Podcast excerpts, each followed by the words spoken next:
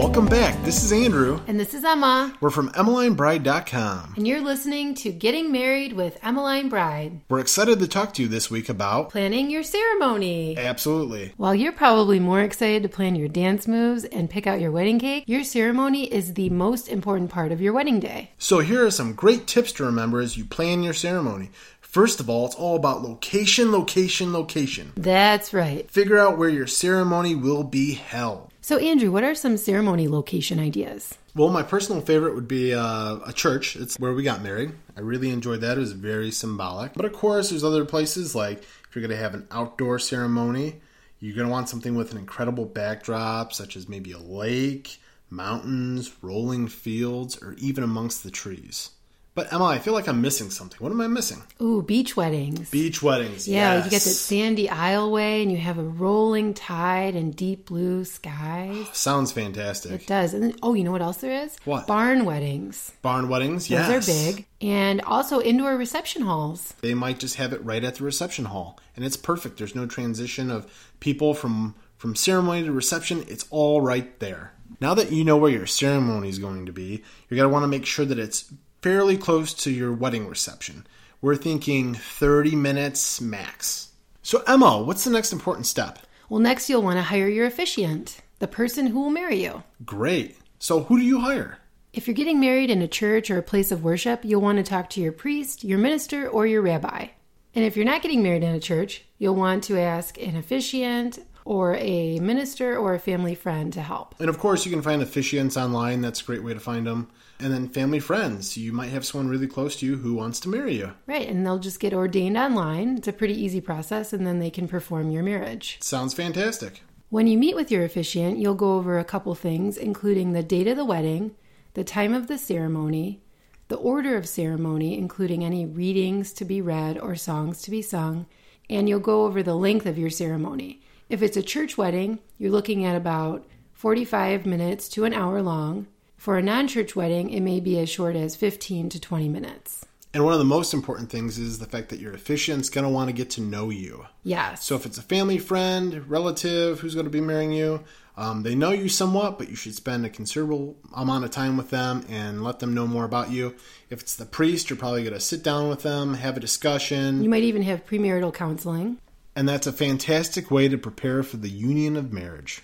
So, Andrew, why is it important to get to know your officiant? Because perhaps they're the most important person there other than yourselves. They're going to be marrying you. So next, you know, what you have to figure out seating. Ooh, seating. Yes, Do and it's, tell. It's really important at your ceremony to have comfortable seats for guests, no matter where it's held, indoors or outdoors.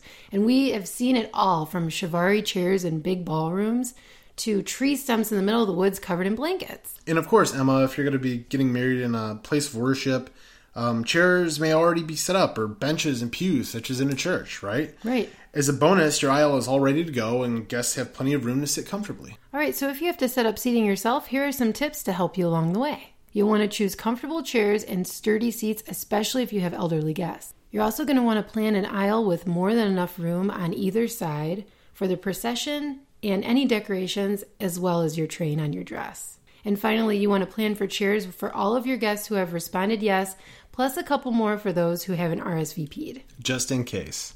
And of course, another thing we'd like to tell you is you're going to need extra space, additional room for the bridal party to stand. Approximately 25 feet or so might be a good idea. So, Emma, a good question people might have is Does the bridal party sit or stand at a wedding ceremony? Ooh, that is a great question. I've seen it both ways. We stood up in a wedding and we were standing the whole time, and it was kind of long. And I could see people feeling like they're going to pass out if it's too long. So it, I guess it depends on the length of your ceremony. Right. so, if it's going to be a short ceremony, Yeah, if it's short, you can stand, I'd say like 20, 15, 20 minutes. but if it's going to be a four, 45 minute ceremony, definitely sit. All right. You'll have people who don't eat all day and then they'll pass out. and then of course, if it's going to be a church wedding, more than likely they're going to, going to be standing and sitting, right? Exactly. So, you know what, Andrew? There's a really good tip I want to tell everyone. And it's when you're planning your ceremony and your reception times, always overestimate how long your ceremony will take because more often than not, it goes at least 15, 20 minutes over. So, Andrew, there's another big part of the ceremony the certificate. Absolutely. You need a certificate. The marriage certificate laws are different in each state, so make sure you read up on yours first. and then you're going to sign it immediately after your ceremony is complete. Yeah, make sure you don't forget. I would do that immediately. Now, of course, if you're going to be getting married outside, you're going to need a backup plan, right, Em? Yes, definitely a backup plan. What if it rains? what if it snows? It could. It, snowed on our wedding day, but we didn't plan an outdoor wedding. That's right. We played it safe. But of course, we got married in the winter. So, for a backup plan for an outdoor ceremony, what do you recommend? Uh, an indoor space is what I would go with. Okay, so maybe like the venue where you're getting married has a spare room that they keep just for that. Right, and that might already be included, which is a big plus when you pick your, your wedding reception, right? Right, and another option is a tent. You Right. can have a tent set up, and that's just in case it rains. Everyone can move under the tent, have your ceremony there. And then, hey, isn't there always the possibility that uh, you might just need umbrellas? Right, you might. And they actually sell these really cool clear umbrellas. They do. I love those. So just in case, one of those things to plan for, bring umbrellas. And remember, if it does rain on your wedding day, that's just good luck. So in cases of rain, high winds, heat waves, extremely cold weather, you're gonna want to move your ceremony indoors. So make sure there's a chapel or a small room or tent just for your ceremony. And you know, many outdoor ceremony venues deal with this all the time, so they probably have a backup plan in place.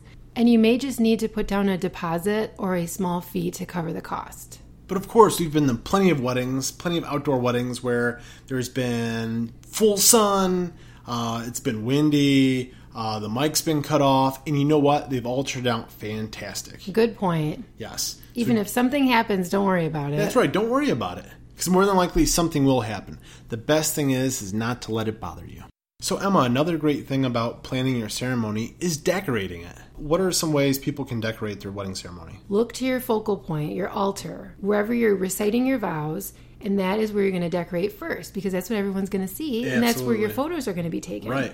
So, for instance, if you're having a theme, like for our wedding, it was a around Christmas time, a couple weeks beforehand, and we went with greenery, we went with wreaths, we had um, mistletoe, Yeah, and they actually had a lot of beautiful flowers already set up in the church, which was fantastic. yes, and we had we added some white roses to the altar, and we reused those later in the reception, and we decorated the aisles with branches and pine tied with ribbon around the pews. Right, and that was uh, red ribbon because our colors incorporated red. So, any way you decorate your ceremony, you're going to want to tie in your theme and your colors, and pick things that you really love. And of course, people rely heavily on flowers, both real, right? And do people use fake flowers at all? For You can use decorations? fake flowers. Yeah. And then sometimes people add an aisle runner. Then that's, That's a nice fantastic way touch. to go. And you can are there monogram ones too, and a monogram is basically your initials, right? Right, you can add a monogram, your wedding date. There's a lot of things you can do to decorate your ceremony. Yeah, and you should definitely try to personalize it as much as possible. And before you buy your decorations, you may want to check with your venue to see what's allowed and what's not.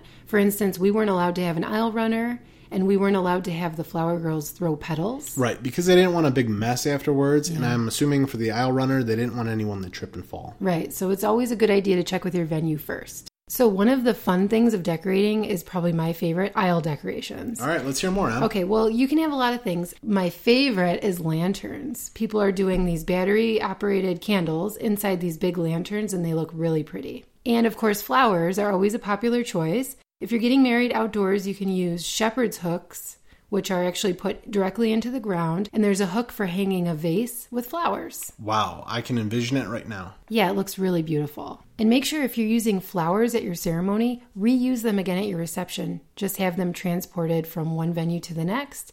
You can use flowers on your cake table, your entrance table, or even your head table. Great idea, Em. So, Andrew, let's talk about ceremony programs. Ceremony programs, what are those? Well, those are a little booklet you give your guests, and they tell you the order of the ceremony and who's included, like who's in your bridal party, the names of your parents, that kind of stuff. All right, and of course, if you're going to be having any readings at your wedding, would that cover that too? Songs? Of course, it would tell you the readings, the songs, maybe even verses, and would list the people who are standing up in your wedding and doing the readings and the songs. And of course, your program could be as simple as just a sheet of paper, or it could be something cool like a fan. We've seen some ones where people make them in, into fans. They put a stick on it, and essentially you can have it at an outdoor wedding that's really hot. What a great idea! And if you're wondering how many programs to order, it's really easy one per guest. You can have ushers pass them out, which makes it really easy when guests come to your ceremony. Right, that's one of the roles of the ushers. So, Emma, where can people buy programs? You can buy them online. You can go to Etsy, Minted, Basic Invite. A lot of different options. And of course, you can even make them, right? You can. We made our own.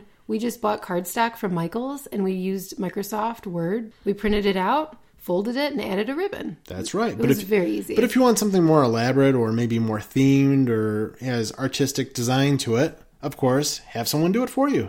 Now we're going to talk about who can help out at your ceremony. Some of those are ushers, readers, vocalists, musicians, ring bearer, and your flower girl. And Emma, of course, you're going to need people to help with your wedding ceremony, right? Absolutely. So who are, who are the who are these people? Well, you're going to want ushers who are going to literally usher people to their seats All right. and also pass out the programs. You're going to also need readers who will read during your ceremony verses or special readings that you've picked out. So those are probably going to be from aunts, uncles, maybe friends. Right, anyone special to you that you want to include in your ceremony. Great idea.